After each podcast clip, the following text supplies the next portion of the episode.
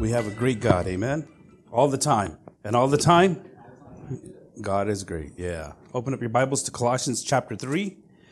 We're going to do something a little bit different today. Um, we're going to go into Colossians. I'm going to just kind of go over a few things, and uh, I'm going to take you back to a few few messages that we've done in the past, and uh, some of the things that we believe and how we understand uh, what this portion of Scripture is teaching us, especially the part that I'm pulling out. And um, if you have a pencil or a pen, or if you don't, you know, grab one and uh, take some notes. I'm going to be putting up a lot of verses up on the uh, on the screen, and hopefully that uh, you guys can keep up. And we have we have just so much to, to cover in just a short amount of time. What I'm going to try to give you today is probably what it would take a, a semester, three months of seminary training and teaching. However, it's really not that complicated. You know, if you see the Bible verses and you see what how it teaches it, and yet it has such a uh, it has such a um, profound effect on Christendom in the church, on how some people view salvation, how people see what uh, what God has done, and how He is able to work in individuals, sinners just like me and you, and and how God brings us to Himself. And so, uh, but before we do that, I do want to do a little recap on last uh, couple of weeks because we have been going through the book of Colossians. Remember, uh, Paul is talking to a group of people that believe in Gnosticism or this mystical training or teaching that the, the smarter, the more wisdom you get, the closer you get to God.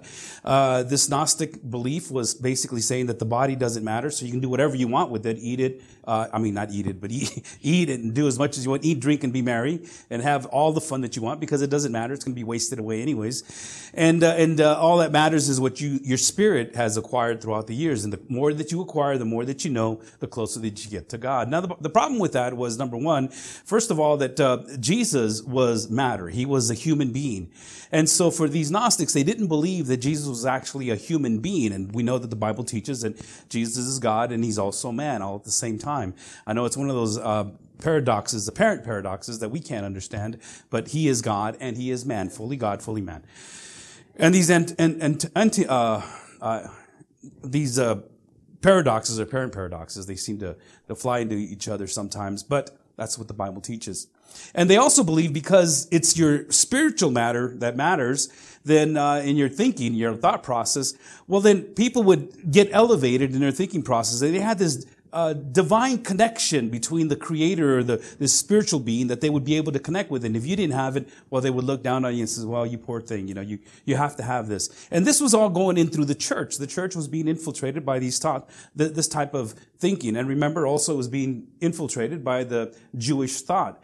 The Jewish tradition was that you had to keep all the Sabbaths, you had to keep all the festivals, you had to keep all the ceremonies, specifically circumcision. You had to keep all these different rules and regulations. But Paul uh, was dealing with in this church, these three churches that were in the area, these three churches were churches that weren't Jewish people. As a matter of fact, we talked about this last week. That Paul and the apostles came down with just four requirements. This is all you have to do. You don't have to keep all those other things.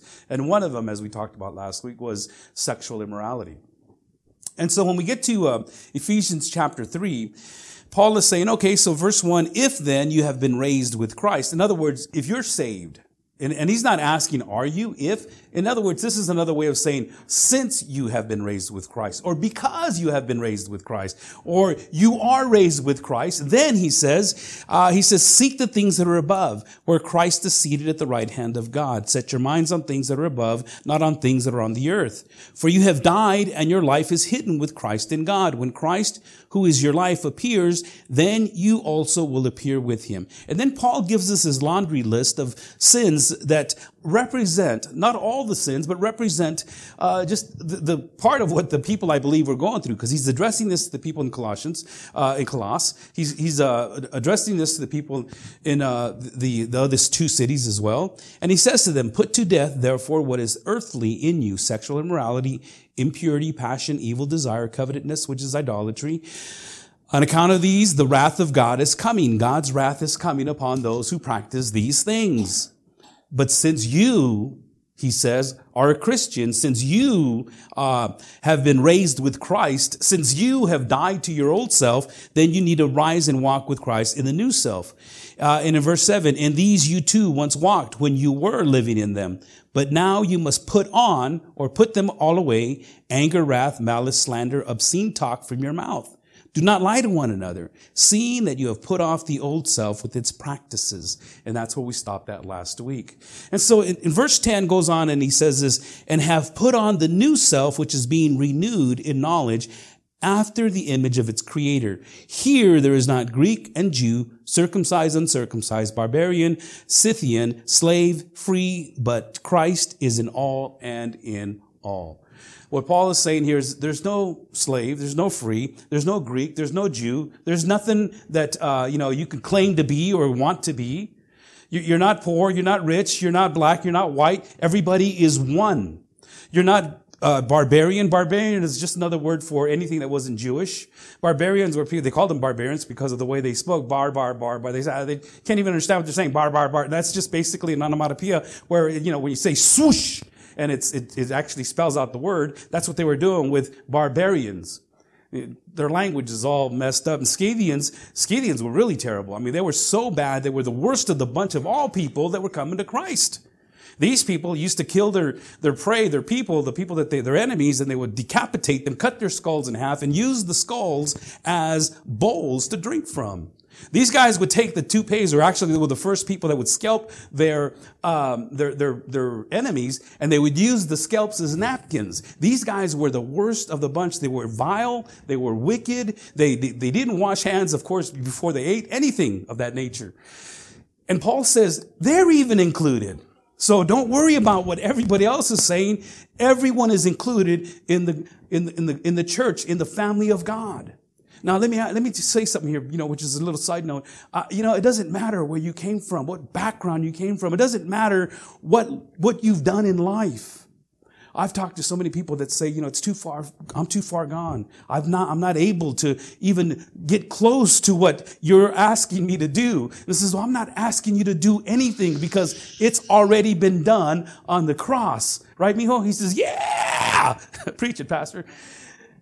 It's not a matter of what you do, it's a matter of what's already been done. And Paul is saying this, look, Jesus Christ died on this cross. He took your sin and now you are liberated. You have become a new person. And because you claim to be and you say you are and you're walking as, then put, take off the old and put on the new. And, and we're going to touch more on that next week because here's what I really want, wanted to focus on. Verse 12. Put on then as God's chosen ones, holy and beloved, compassionate hearts, kindness, humility, meekness, and patience, bearing with one another. And if one has a complaint against another, forgiving each other as the Lord has forgiven you, so you also must forgive. And so Paul gives us another list. Okay, this is the old. These are the things that you used to do. Some of you barbarians, Scythians, some of you Gentiles, some of you, even some of you Jews. You know, you were just the worst of the bunch. You take that off. You don't handle that stuff anymore. And this, this taking off and putting on was a reflection of the clothes that you take off once you go to work and, and you take those off and you put some new clothes on. And the picture of baptism back then, they always threw away the clothes that you got baptized in.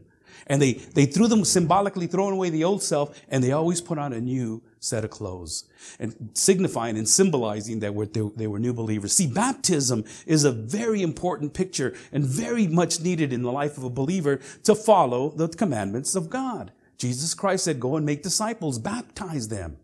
Baptize them. A disciple is a learner. A disciple is, a, is a, a student. A disciple is a believer. A disciple is synonymous with the Christian. So the moment you become a Christian, a believer, a disciple, you're a disciple, a learner. You start learning. You want to learn because you want to grow. We'll talk about that next week. You want to grow. You want to develop. And what Paul is saying here is that you put that old stuff away and you bring on the new stuff. Jesus said, make disciples, baptize them, and then teach them. I get a lot of people tell me, says, you know, Pastor, I just don't quite understand it all yet. I'm going to wait until I know what I'm doing as far as baptism is concerned. I want to be able to, you know, figure it all out. Beloved, you're never going to figure it out if you don't even do it. Because you're not going to learn anything because the first commandment Jesus Christ gave you is to get baptized. You do it in faith. And then you can learn. Then teach them to obey all that I have commanded you. Matthew 28, 18 through 20. And so that's the great commission of the church. The great commission of the church is to make disciples, baptize them, and then teach them. And, uh, and so as we go in life, we are going. Go, Jesus says, go and make disciples. Not just, you know, like get out of here and go, but as you are going, as you are walking, Paul uses that terminology a lot. As you walk, as you go. But see, there's something that we can almost just overlook and everything else just will come together very good. But, but I really need to focus on this part. I'm just, I was just really impressed. And again, you know, just wanting to make sure that we understood this part. And, and as, as we go through this part, I, I just want you to see this in, in verse 12. Once again, put on then as God's chosen ones. Who are God's chosen ones? Who are they? How do you become a chosen one? We've seen movies of the chosen one, or we've seen and we've heard of people called the chosen ones. My mom had a very uh, affectionate uh, attraction and attention, I should say, to me because I was the oldest one. And, and my brothers, all six of them, all five of them, I mean, because there were six of us, they all said that I was the chosen one. Uh, every time that, uh, you know, mom would be making chicken mole, they would walk in and say, oh, Sal must be coming over today. The chosen one is coming. you know, I, I, I, was her favorite, you know. Yeah, I was. But don't tell anybody else. Uh, And we, we tend to, you know, look at, you know, as, as a favorite or the one that is selected above all else. And, but see, when we talk about God's chosen people, you have to understand that this is who you are in Christ. Because if you don't get this part, then nothing else makes sense. Then you're going to flounder around thinking, well, I always mess up and I always do this and, you know, all, everything happens to me. Why does all, why do all these bad things always happen to me? This never works out. It's kind of the terminology of people that uh, have this defeated attitude. I mean, it always happens this way. I never get to go. I, you know, you never always, you know, are, are words of people that have no clue, have no purpose, have no design, have no purpose in life. And Paul says, you're, you're part of his chosen one. And he, he just overlooks this because he's already taught them this. As God's chosen ones. I'd like for you to turn to Ephesians chapter 1. Ephesians chapter 1. If you go back a few, few books, you'll find Ephesians right before Philippians. And Ephesians chapter 1. We went over this here a few months ago, uh, almost a couple of years now. That the last time we were back in 2021, I believe, is when we started this. And we went through this point right here, our position. In Ephesians chapter 1, verses 3 and on, it says here, Blessed be the God and Father of our Lord Jesus Christ, who has blessed us in Christ with every spiritual blessing in the heavenly places, even as he chose us in him before the foundations of the world, that we should be holy and blameless before him in love. He predestined us for adoption as sons through Jesus Christ according to the purpose of his will, to the praise of his glorious grace with which he has blessed us in the beloved. Father in heaven, I pray that you take these words of yours, Lord, and, and you, you imprint them upon our hearts and help us to remember and to see that those that are called according to your purpose are yours. You chose us. You predestined us. You adopted us. You called us. And you also glorified us. Help us to see that, Lord. And so, Father, I pray that, that as we go through these verses, it's not just one, two, three. Your word is filled with how you have chosen, selected election. It's a very difficult doctrine to understand and to grasp, but we accept it by faith. So, Father, I pray that you lead us in all things, I pray in Jesus' name. Amen. As we talk about predestination, as we talk about chosen foreknowledge, the doctrine of election is probably one of the hardest ones that, uh, not, not necessarily hard to understand if you just take the word of God by faith, but it's hard to get across sometimes the people that have been inundated and taught and brought up that you made the choice. It was your choice. You raised your hand. See, because God couldn't do it. God couldn't come upon you. He, he is such a gentleman is what I've heard. And I, as a matter of fact, I used to preach that. He is such a gentleman that he will not violate your space.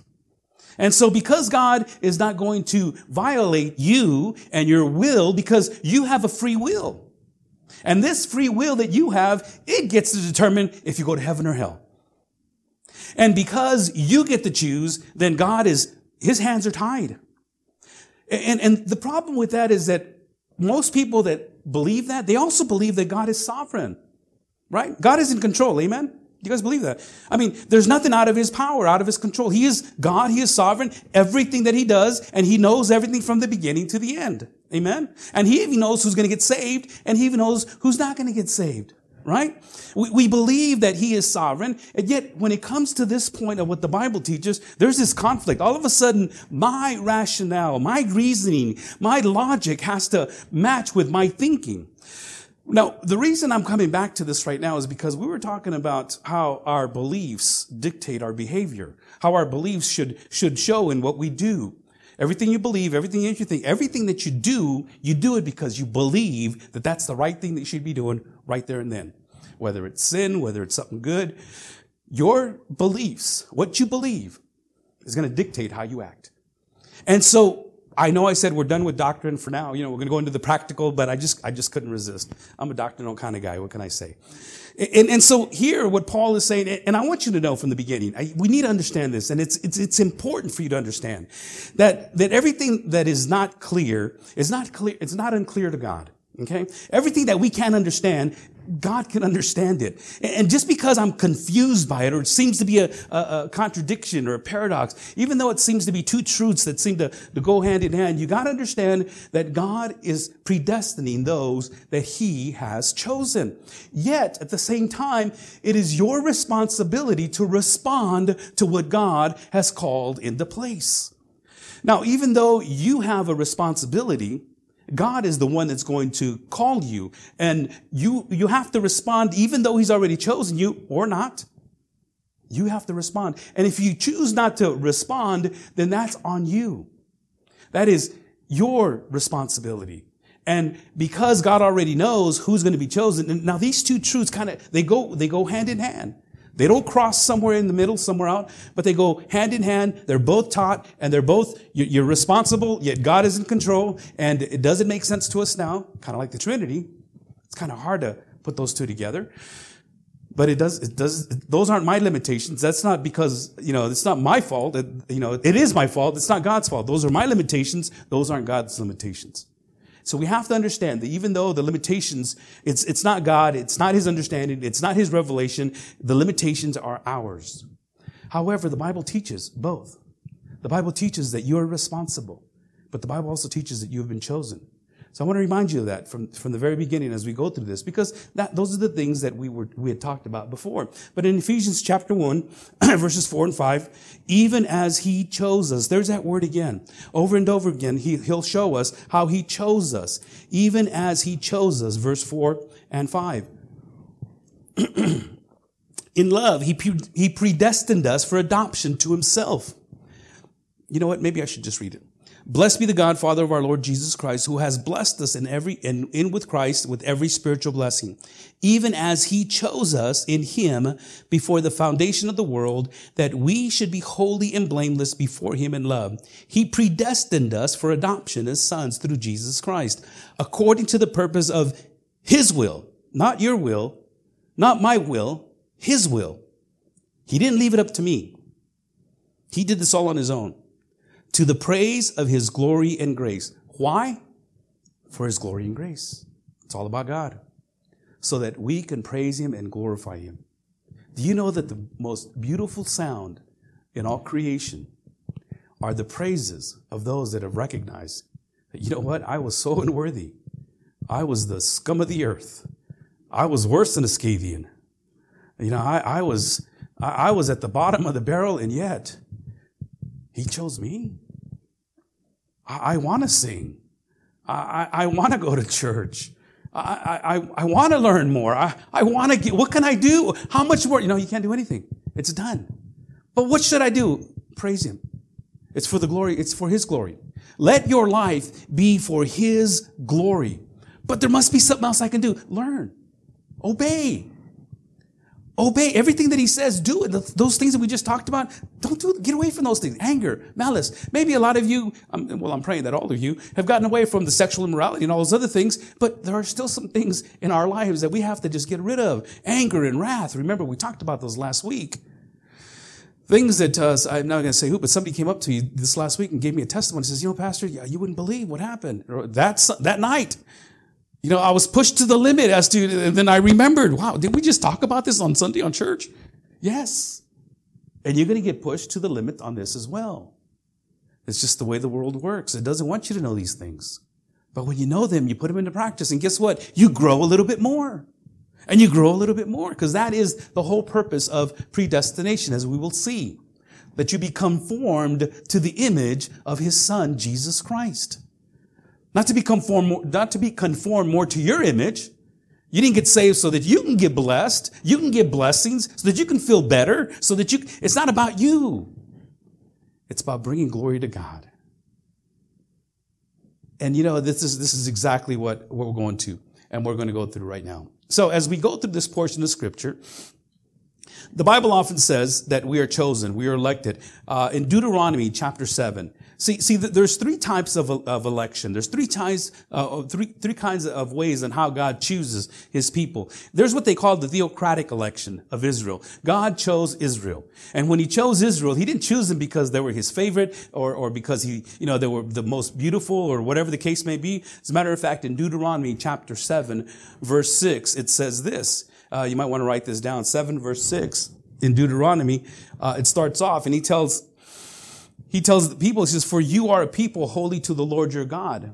The Lord your God has chosen you to be a people for his treasured possession. Out of all the peoples who are on the face of the earth, God says, I chose you.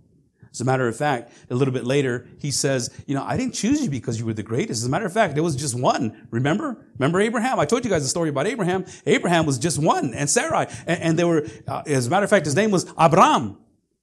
And Abram was exalted father, and Sarai was her name, you know, and, and he changed his name from exalted father to Abraham, the father of many. He was almost 100 years old. How many kids do you have, Abraham? You're a father of many. He says, well, none. You don't have, and that's your name? That's got to be a cruel joke, you know, to be called the father of many, have no kids. But Abraham was the father, and out of him came as many as the stars, if you can count them as many as the grains of sand. And, and you see, in, in uh, what, what Paul had said is, is there's this election, uh, excuse me, uh, there is this idea and understanding of this theocratical election where God chose Israel. And I think that most people understand that. Well, Israel, the Jewish people are God's chosen people. And we know that because we've been taught that. But when we say, you know, but, but he chose you too. No, no, no, no, no, no. Uh, he didn't choose me. I had to choose him. You know, see, because I'm more powerful than God. I have to make that decision is basically what you're saying. That you have more sovereignty and more control over all things than what God does. The second kind of election is vocational. You know, the Lord called the Levites to be priests, and not all the priests were good priests. Not everyone was guaranteed salvation. Uh, he, he, called the 12, remember? In Luke 16, verse 13, excuse me, in Luke 6, 13, he says, And when day came, he called his disciples and chose from them 12 whom he named apostles. Now, these apostles, we know that one of them didn't make it, right? One of them was forgiven, Peter, and the other one was not. Judas, he hung himself. And so, and, and as a matter of fact, Paul himself, you know, he, he was, he was also chosen as not only as uh, an election as far as salvation is concerned, but he was also chosen for a specific task. When Ananias was praying about, uh, you know, getting to know who, who God is a little bit better, Ananias was was a, a Grecian. He was a uh, he was a Gentile, and, and, the Gentiles and the Jews didn't have anything to do with them. And Ananias says, "Well, I, I need to know more about what's going on here." And and uh, and so Paul was on his way to Damascus, and God intervenes in his prayer time. He says, "Okay, I want you to go over and talk to Saul." That was his name, and and Ananias Ananias is Saul. You want me to talk to him? The guy that's breathing murderous threats, wanting to kill all these Christians and all. You want me to go talk to him? I can't go talk to him. And, Ananias, and God says, yes, Ananias, go talk to him. And because he says to him in Acts 9:15, but the Lord said to him, "Go, for he is a chosen instrument of mine to carry my name before the Gentiles." Again, a vocation. But the but the calling, the choosing, the election that Paul is talking about here is salvific or salvational. It's for salvation that God chooses you. Yes, He chooses a group of people, and we're not in that group of people, we've been grafted in there. Yes, He calls you for a certain specific task, but the calling that we're talking about here, the choosing, the election, is the election under salvation. Look at this verse in 6, John 6, 44. You want to write this one down too.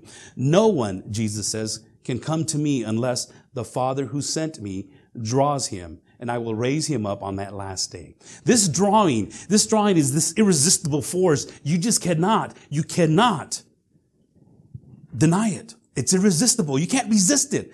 It, it has been likened to the, the, a magnet, this huge magnet that they use in junkyards. And, and they go over this pile, this heap of garbage, and, and they, they turn the magnet on. And as they pick it up, only the metals that, that are able to be connected to that magnet are there, and everything else just seems to fall off.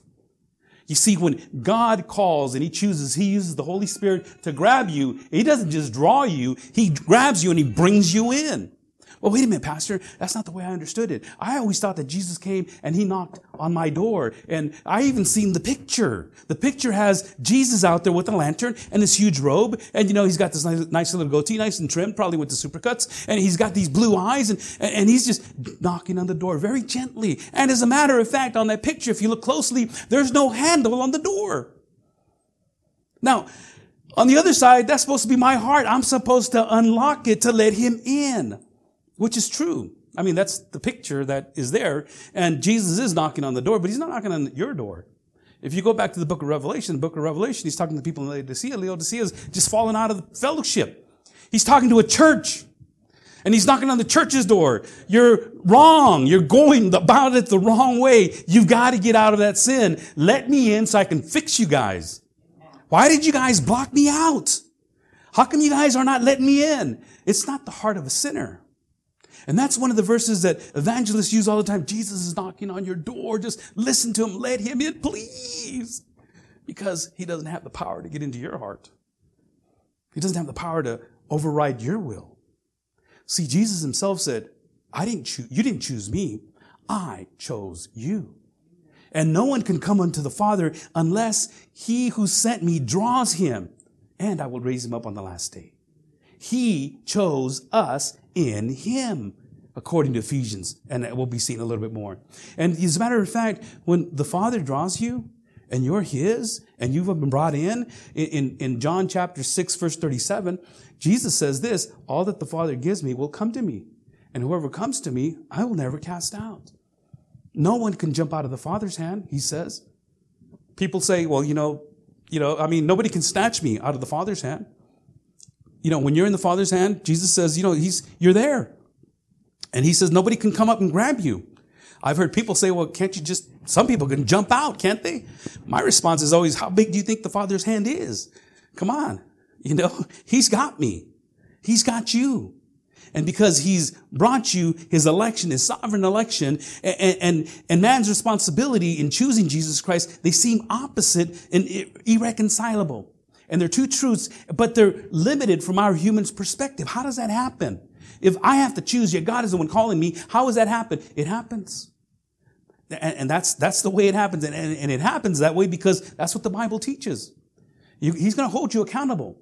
He's going to hold everybody accountable to their every last word. He's going to hold you accountable for saying no. He's going to hold you accountable for, for de- denying him. And the more you deny him, the more that he hardens your heart. And so this election is not a contradiction. It's, it's real. Uh, it's not apparent. You know, it's, it's, it's these two principles that seem to, to come, come collide with one another. And his primary purpose, the reason for this in electing the church was for the praise and the glory of his son and for himself. As a matter of fact, in Ephesians chapter 3 verse 10, believers are chosen for the Lord's glory before you were even born. You were chosen before even the world was, was formed so that through the church, the manifold wisdom of God might be known to the rulers and authorities in the heavenly places. This is a part that a lot of people don't get. See, the reason, the reason God chose Scythians like myself and some of you, and I'm not going to include all of you, but I, I know. the reason God chose us, because, you know, the world really thought they had us. Oh yeah, these guys are far gone. And all of a sudden, boom, salvation comes upon my life and upon your life. And the rulers and the authorities are looking over and saying, really? How did that happen? I thought he was lost, man. What, I thought he was gone. Man, he, look at him. He's, he's over on that side. He's still smoking. he was that close to hell. You know, and, and it's, but it's to put them to shame. And so that the church can show God's wisdom and that it be known through all the rulers and authorities in the heavenly places so everybody can see that God is still sovereign. Is, he chose Israel, that's for sure. And as I said earlier, in Deuteronomy 7, 7 through 8, it says, It was not because you were more in number than any other people that the Lord set his love on you and chose you, for you were the fewest of all people. But it is because the Lord loves you and is keeping the oath that he swore to your fathers, that the Lord has brought you out with a mighty hand and redeemed you from the house of slavery, from the land or from the hand of Pharaoh the king.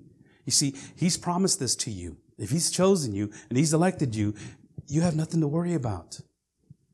And we've talked about how worry just is stress. Worry is, is the opposite of worship. You can't worship and worry at the same time.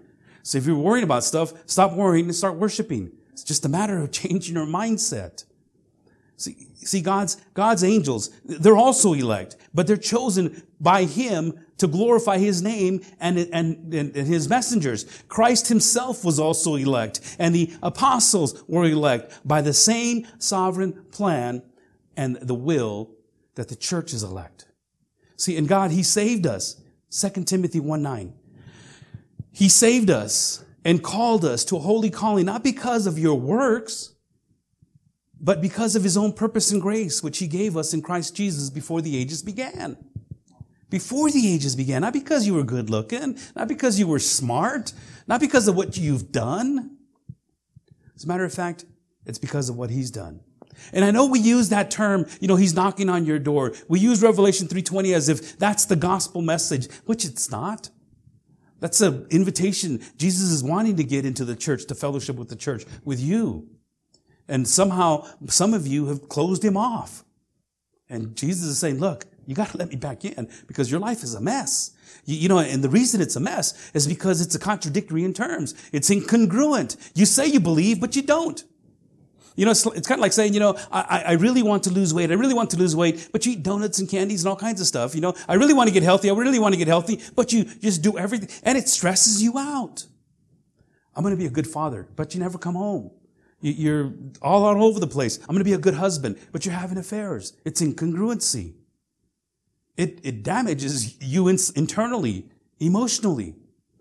And you have to put the two together. And Jesus is saying you have all this commotion and emotion going on in your life because it's incongruent. You are a believer. Act like one.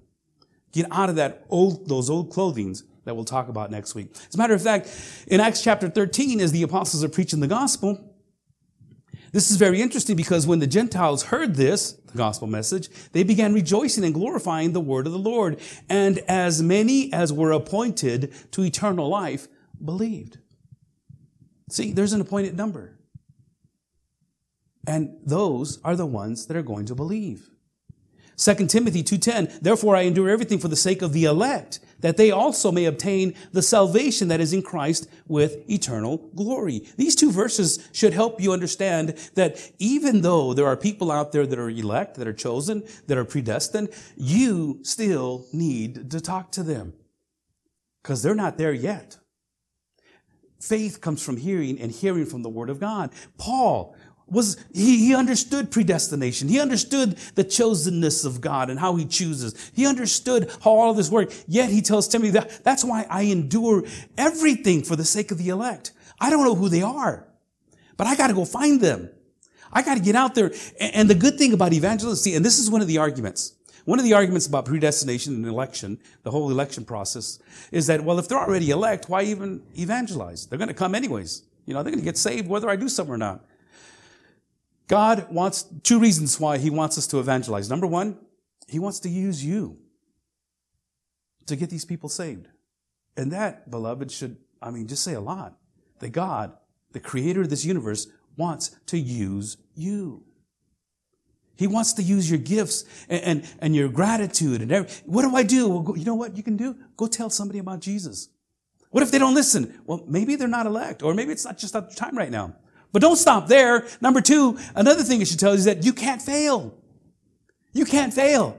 Because either they are or they're not. You just keep moving, keep moving. People kept throwing rocks at Paul, kept killing him and throwing him out. And they, they killed him, I think, twice or three times he died. Once he went up to the third heaven. And, and he is, he is just being tortured for the cause of Christ because he, he needs to find those that are elect.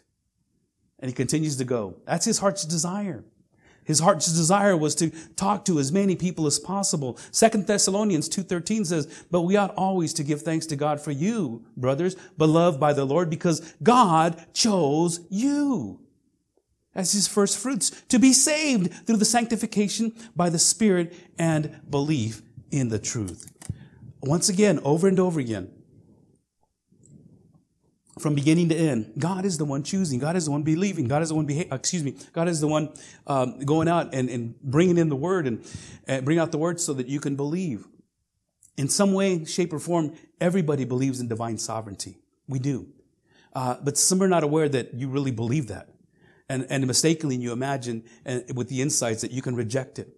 And if God is sovereign, He is sovereign. And if He's in control, He's in control. Whether, whether, you know, believe that or not, but most believers, most Christians believe that he is sovereign. But when it comes to this por- portion of me, you know, surrendering my will, we want to protect the free will of man by, by any means, only because it just doesn't make sense to me. Only because I can't grasp it. It's not fair. You want fairness? Here's fairness. You're all supposed to go to hell. That's fairness. You've all, we've all, I, sh- I shouldn't say you, we've all sinned and fallen short of the glory of God. You want fairness? That's fair. God doesn't owe you anything. God doesn't owe you an explanation. He doesn't owe you anything. Yet what he has done is out of all the people in the universe, he's, or excuse me, the world, he's called you. And that is mercy. That's mercy. That's not being unfair. That's just his mercy. That's grace giving us something that we don't deserve. Definition of grace. And with others, he's going to administer his justice.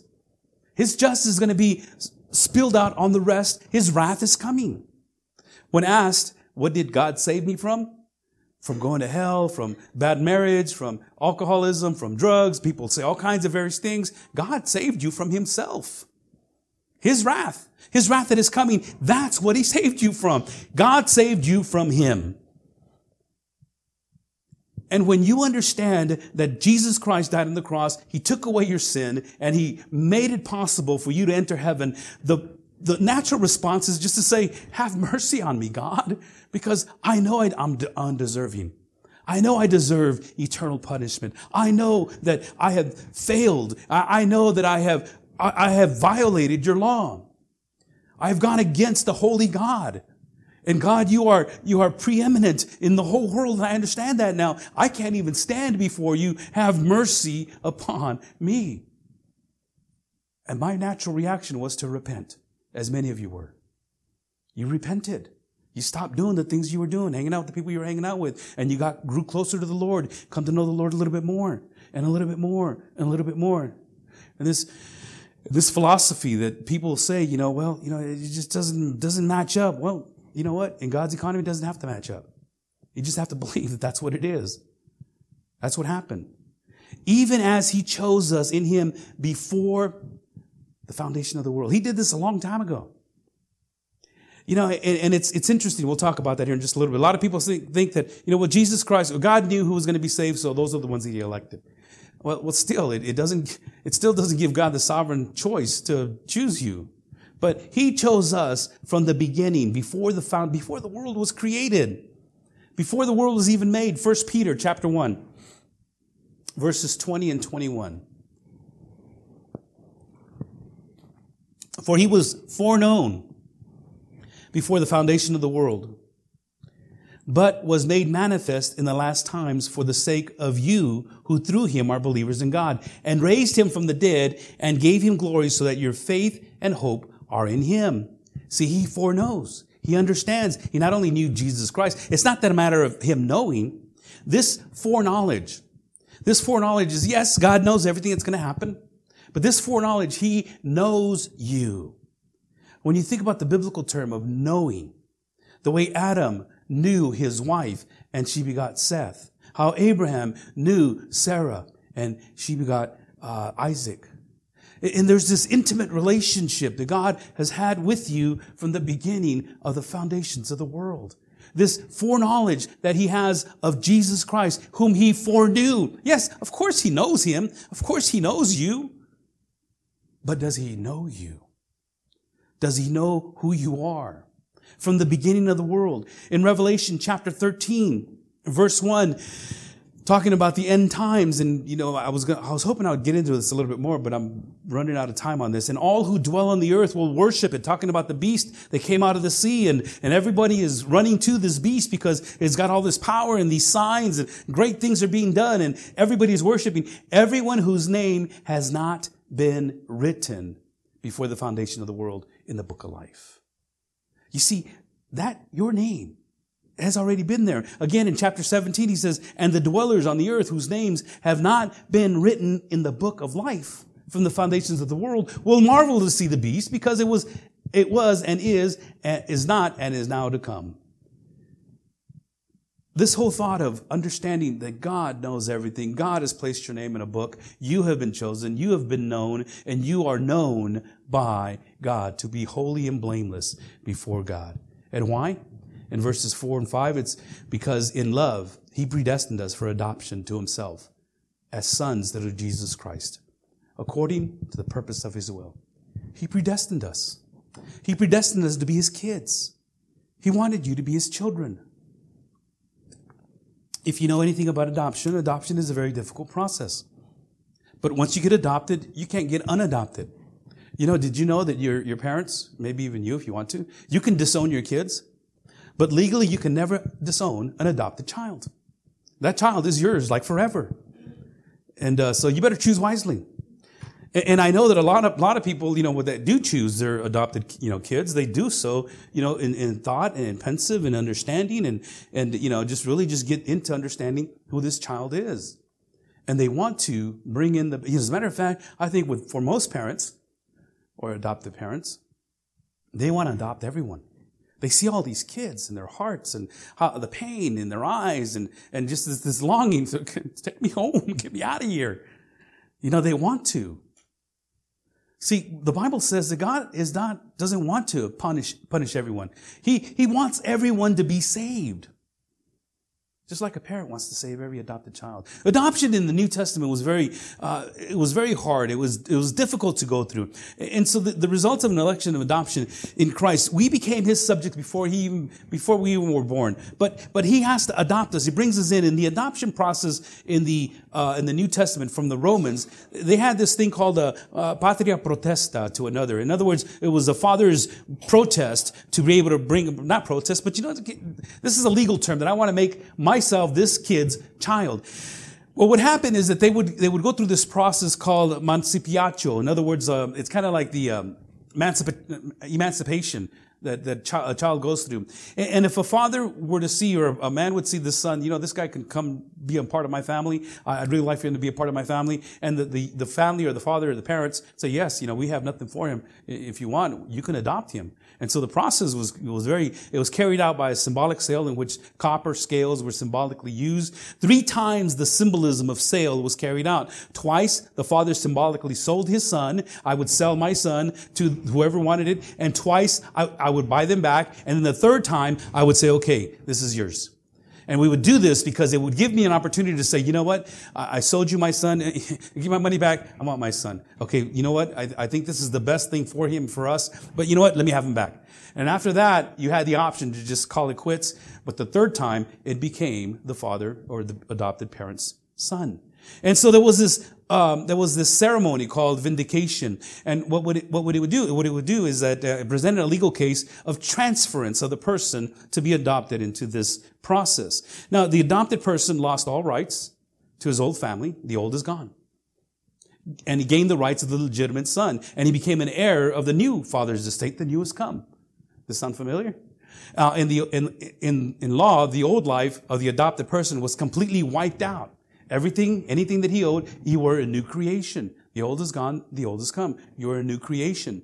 And in the eyes of the law, he was absolutely the son of the new father.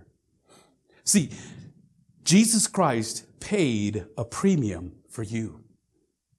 And that's why, though you're not part of the chosen race of Israel, you are chosen under salvation because of what Jesus Christ did for you on the cross. And it was done so that, so that you wouldn't have to lose your salvation or lose the eternal inheritance that he has given to you. In John chapter 15, verse 15, it says, No longer do I call you servants, for the servant does not know what his master is doing, but I have called you friends. For all that I have heard from my Father, I have made known to you. And in Romans 8:15 he says, "For you did not receive the spirit of slavery to fall back into fear, but you have received the spirit of adoption as sons, by whom we cry, Abba." Is the way it was pronounced, Abba. Some, some of those that grew up in a Spanish household, Abba, or Papi, or Daddy. You have this relationship. He knows you. And that you have this intimate relationship. He is your dad. And to me, out of all the teachings that I had received as a young Christian, that was the most important to me. I have a father. I have a father that loves me beyond any measure. Turn with me to Romans chapter 8, and we'll conclude with this. And this is in your outline. He did this. He did this, yes, and I received the inheritance. Yes, I received sonship. Yes, I received everything, and I feel great, but it wasn't about me. It was for the glory of God. All of it for the glory of God. In Romans 8, 29 through 30, uh, if you go there with me, uh, as a matter of fact, one of the things you have to do is go back to Romans chapter 8. It's a few, few books back, 29 through 30. This is after one of the fa- most favorite verses that a lot of people know. And some of you have used this verse and it says, and we know in verse 28, and we know that for those who love God, all things work together for good for those who are called according to his purpose. We take this verse out of context and we say, look, everything, eh, you know, that, that's, I'm sorry to hear that that happened to you, but you know what? Guess what? It's going to work out together for good. It says so in the Bible. You know what, man? I, I just lost everything. You know, I've been, went bankrupt. I lost my house, lost my car, you know, everything. But it's okay. It's okay because it's all going to work together for good. God's going to get you something better. You know, I, I've lost relationships. It's okay. God's going to make it work together for good. It's all going to be for good. You see, what we don't understand is that is God is calling it to make, to work together for good for those who are called according to his purpose. And if you go back a little bit further in Romans 8, you'll find out that his purpose is to glorify himself. His purpose is to bring glory to himself. His purpose is that the, that the world and everyone else will be glory. It's not about you. And we take that verse and we run with it without realizing the rest of it. And because you have been called according to his purpose, because, uh, because, and you know that all the things for those who love God, all things work together for good for those who are called according to his purpose. Verse 29. And we call this the chain of salvation the chain of salvation. For those whom he foreknew, remember that word, foreknowledge, for those he foreknew, he also predestined to be conformed to the image of his son, in order that he might be the firstborn among many brothers. And those whom he predestined, he also called. And those whom he called, he also justified. And those whom he justified, he also glorified. Now notice something here. In the Greek, it's the same way. It's all in the past tense. It's all in the past tense. You, you are already glorified. Glorification will come to you when you are in heaven. We are, we are regenerated. Okay? We are regenerated. We're born again. We are sanctified. We're being sanctified. Sanctification is happening. There's uh, regeneration, Sanctification, glorification, salvation past, salvation present, salvation future. My past is gone. I've been born again, regenerated. Sanctification, you're going through the sanctification process.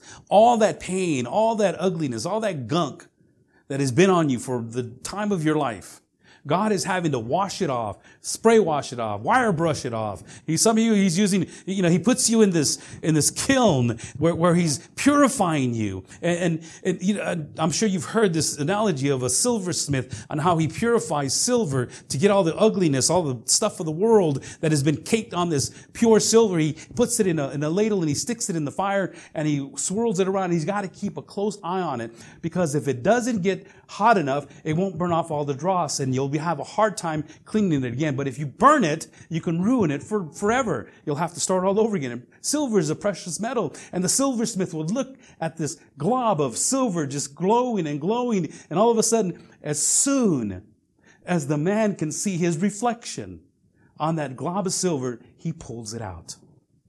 And some of you, God has got you in the fire, and God looks at you and says, no, he's not done yet.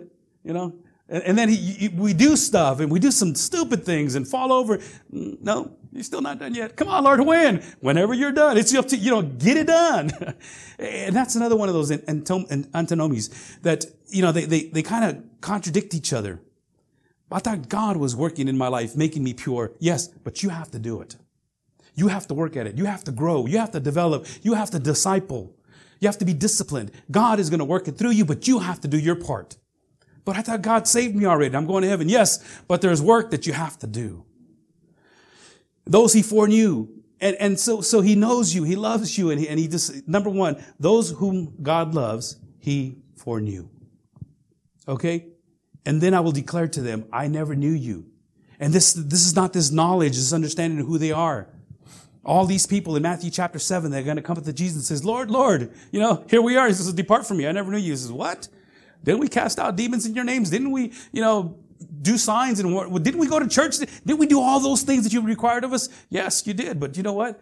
I, I never, I don't know why you were doing it because I personally never had this intimate relationship with you. You didn't have an intimate relationship with me. You didn't know me in that sense. Of course, Jesus knows who are his. Jesus says in, in, in uh, John 10 14, I am the good shepherd. I know my own, and my own know me. And, and it's not that he doesn't know you intellectually, he doesn't know them relationally. And he says to them, Depart from me, for I never knew you. In Galatians chapter 4, verse 9, but now that you have come to know God, rather to be known by God. Oh yeah, a lot of people know about God. You, you'll hear this all the time. Oh yeah, I know God. I know all about God. I've studied about God. I've read the, I read the Bible. I go to church. I know God. Do you? But do you know God? Or are you going to be part of that group that he says, I never knew you? But now that you have come to know God, or rather be known by God, how can you turn back again to the weak and worthless elementary principles of the world? Whose slave you want to be once more? You want to be a slave of the world? Why did we go back there? If you, if you really have this intimate relationship with the person, your spouse, with somebody that you love, why would you want to hurt them? You really don't know them. You really don't love them in a sense. Why would you want to do that? Why would you do that to God? Why would you go back to those things that He saved you from? You, you see, when we understand this doctrine of election, what Paul is talking about to the people in Colossus, to get away from all this, take off the old, put on the new, it starts to, you start to realize, you know, I, I don't have to be the old me. You know, people say, you know what, you should have seen the old me. You know, you wouldn't have liked the old me. You know what, I don't even like the new you. I mean, really, that, is that, is that as good as God can do in your life? Really? What happened? How come you're still wearing the same old clothes? I can't believe you're still wearing the same old clothes. Number two, those who he loves, he predestines. Verse 29 again. He also predestined them to be conformed to the image of his son in order that he might be the firstborn among many. Your reason for predestination is not so that you can just be saved. Your meaning, your reason for predestination is to become like Jesus Christ. That's what it's like. And that's what it's all about even Ephesians 1, 4 through 5, even as he chose us in him before the foundations of the world, that we should be holy and blameless before him. In love, he predestined us for adoption to himself as sons through Jesus Christ according to the purpose of his will. We just talked about this. You are predestined to become his son. Well, what are his sons like? Which son would you look at? He's only got one true son, which is who? Jesus Christ. Read about Jesus, talk about Jesus, listen to Jesus. That's who he wants you to be like. Number three, and by the way, this predestination, prohorizo is the Greek word. Pro, it's, it's the horizon that it's out, that you can see out as far as you can. Pro, meaning beforehand, the horizon. Everything that is stretched out. Everything that God has marked it. He says, this is mine. And these are mine, right here. And when the new heaven and the new earth come down, there's going to be this temple that comes down and it's been marked. It's huge. It's almost, people have calculated the dimensions of it. I don't have the dimensions here, but it's huge. It's almost the size of the United States as it is tall. And, and it's a huge temple. And that's where God's people are going to be. He says, this is mine. You have been prohorizo. You have been foreordained, foreordained, not only foreordained, foreknown, and you've been, you've been uh, also predestined to become just like him. And he's marked you out. And once he marks you out, those he marked out, he called. He called. Those whom he predestined, he also called. And this is that calling I was talking about earlier. A lot of people think this is a vocational call. You know, somebody tried to tell me one time, you know, Pastor Sal, you're reading this wrong, you know, because that calling is your, your position, you, you know, your pastorship. You, you, are a pastor because God called you. And, well, the very next word is, then he justified me. Uh, number four, those he saved, he justified. But calling is a salvation call. And, and, and so if it's my professional call as a pastor, that means he called me as a pastor before he even justified me, before I was even cleaned. You know, so I'm going to be a pastor and uh, this is my calling, but he's not going to justify me till later. I think you have it backwards. There has to be a saving. There has to be, because he's called you. He called you. you you have to listen. In Ephesians chapter 2, we didn't get enough time to go through it, but in Ephesians chapter 2, after what we just read, that you were predestined from the foundations of the world, verse 1 says that you are dead. You were dead, dead, dead, dead in your sin. And you cannot choose anything as a dead person. You cannot choose to live. You cannot choose to move. You cannot choose your clothes that you're going to wear at your funeral. You cannot choose the place. You know, I mean, I guess you can do it ahead of time, but you can't change that. Once it's done, it's done. God has to call you. His voice has got to hit your heart, your spirit. Just like Lazarus. Remember Lazarus? Lazarus was dead. He was wrapped up in, in, in clothing, or excuse me, cloth. He was mummified. He'd been in the tomb for three days. And Jesus came out and he called him, Lazarus, come out. Some people say that he had to identify him as Lazarus because, because he would have just says, come out. They would have all come out. You know, says, no, no, this is just Lazarus. I'm calling only Lazarus. And you know what? Jesus could have. He could have called them all out, but why didn't? Because Lazarus was chosen. And that voice that you hear pounding in your heart, convicting your heart is the Holy Spirit telling you, repent, come out of those clothes, come out of that grave, come out of those, those, all that dead stuff. Take it off. Put on the new stuff. You still got work to do. You got to take it off and you got to put it on. And that's what he, that's who he calls. Again, John 6 44, no one can come to me unless the Father who sent me draws him, pulls him, magnetically just attaches this magnet upon your spirit and he yanks you out of all this debris that is garbage and plastic and this fake stuff in the world. And he says, I will raise him up again on the last day. In Romans 1 7, to all those in Rome who are called, who are loved by God and called to be saints. A saint is not a holy person. A saint is not a perfect person. A saint is not one that's been sanctified by the church. You, if you are a believer, you are a saint. You have been called out of this world. You have been yanked out. You have been irresistibly pulled out of this. You know, there's, you can't resist it. This irresistible grace that God gives you, you have to submit to it. And so you are called out. And in Romans 9:11, though they were not yet born and had done nothing either good or bad, in order that God's purpose of election might continue, not because of works, but because of him who calls. Before you were even born.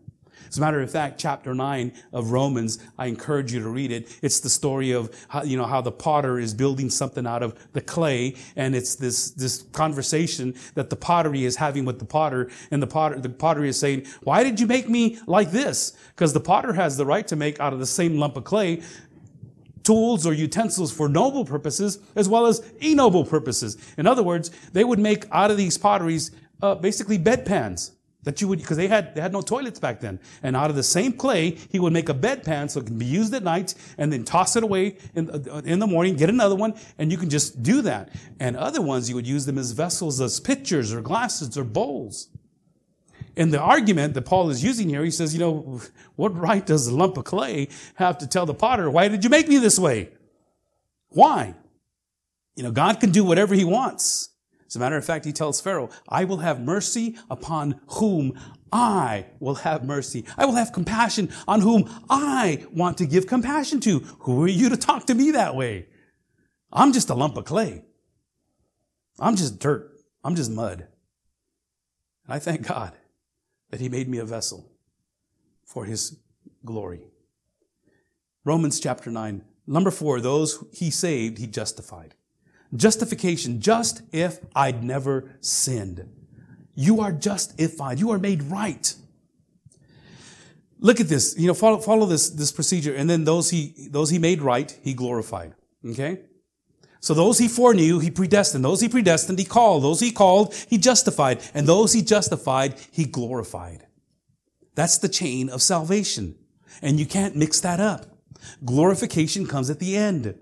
Glorification is when you are present before the Lord, when everything is just melted off and every, all the dross from this world has been cleared away and just been smelted away. And this magnetic pull that has shaken you all over the place and all this garbage has fallen off. That's when you are pure before God. That's what glorification is. See, but that's already happened.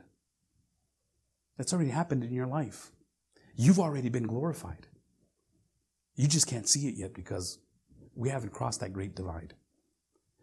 The problem with free will of man, okay, is that I can choose God anytime I want. Gives me the ability that I'm stronger. I, had, I have more knowledge than God. I, will do it when I'm ready. I'll do it as the moment I'm ready and able to. And as a matter of fact, a lot of people are good people. You know, I don't have to give my life to God. I'm okay. And this idea of being able to have more sovereignty and more control than God is always shown at funerals.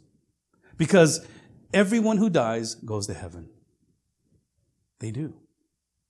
I've never heard one, one person say, you know what? He's not going to heaven. And we have to understand that those that God has, has those that God knows, has this intimate knowledge of, and those he predestined, he's already picked them out to be conformed into the image of his son. Those are the ones that he saved. He called them. He called them because salvation, and he gave the loud voice, and faith comes from hearing, and hearing from the word of God. And he called you and the voice of his, uh, of his, the sound of his voice penetrates your heart and you have no other response but to say, have mercy on me, Lord. And he justifies you. And you're just as if you'd never sinned. And at the end, when it all said and done, you're glorified.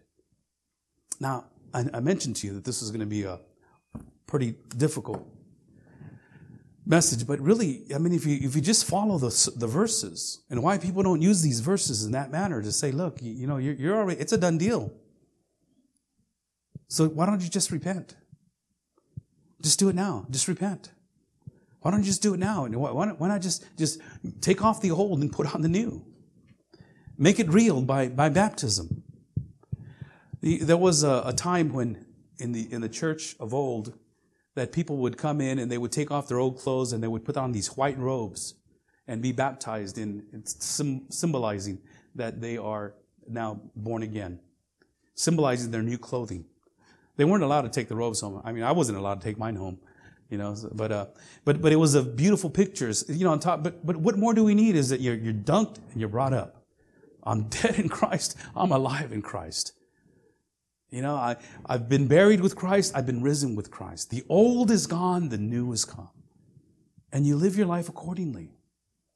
And, and, and so when you have that understanding that you are God's chosen ones to live holy and blameless, Paul says, put on your new, put on the new self. Take off the old self. Because that's who you are. It's really that simple. Because God's already predestined it. God's already preordained it. you still, you still have responsibility. The human responsibility, the human responsibility part is your responsibility to respond to what He's calling you to do. And, you know, if you're predestined and if you're chosen, if you're one of his elect, he's going to make sure that he gets you to where he wants you to be. Some of you have gone through some very trying times in your life. Either some, you know, I don't know, just physical, medical, relational, financial things that you're going through in your life. You wonder why. Does God hate me? No, He loves you. He's trying to get your attention. He wants to get you out of that furnace. He doesn't see His image yet. Just repent. Do it. Do it now. Father in heaven, I want to thank you again for your word that is true. Though it's a doctrine that some struggle with, I, I, I pray that we can just come to terms with it and realize that it is taught throughout Scripture, as well as the responsibility that man has. And you're going to hold each one of us accountable. But I thank you, Father, that you've seen to it that we here have come to a point in our life where we can recognize that we belong to you. And Lord, help us to live that by taking off the old and putting on the new. So, Lord, as we continue on in the book of Colossians, help us to understand that. That our, our beliefs, what we believe, our doctrine, should dictate, should determine in how we behave. And now that we know that we're chosen, we're your, your children, we need to start acting like your kids. And stop acting like the devil's kids. Because that's what a lot of people in churches do. So, Father, I thank you once again that you help us to understand this even, even more so. Dismiss us now, we pray, in Jesus' name. And everyone says, Amen and amen. May the Lord be with you.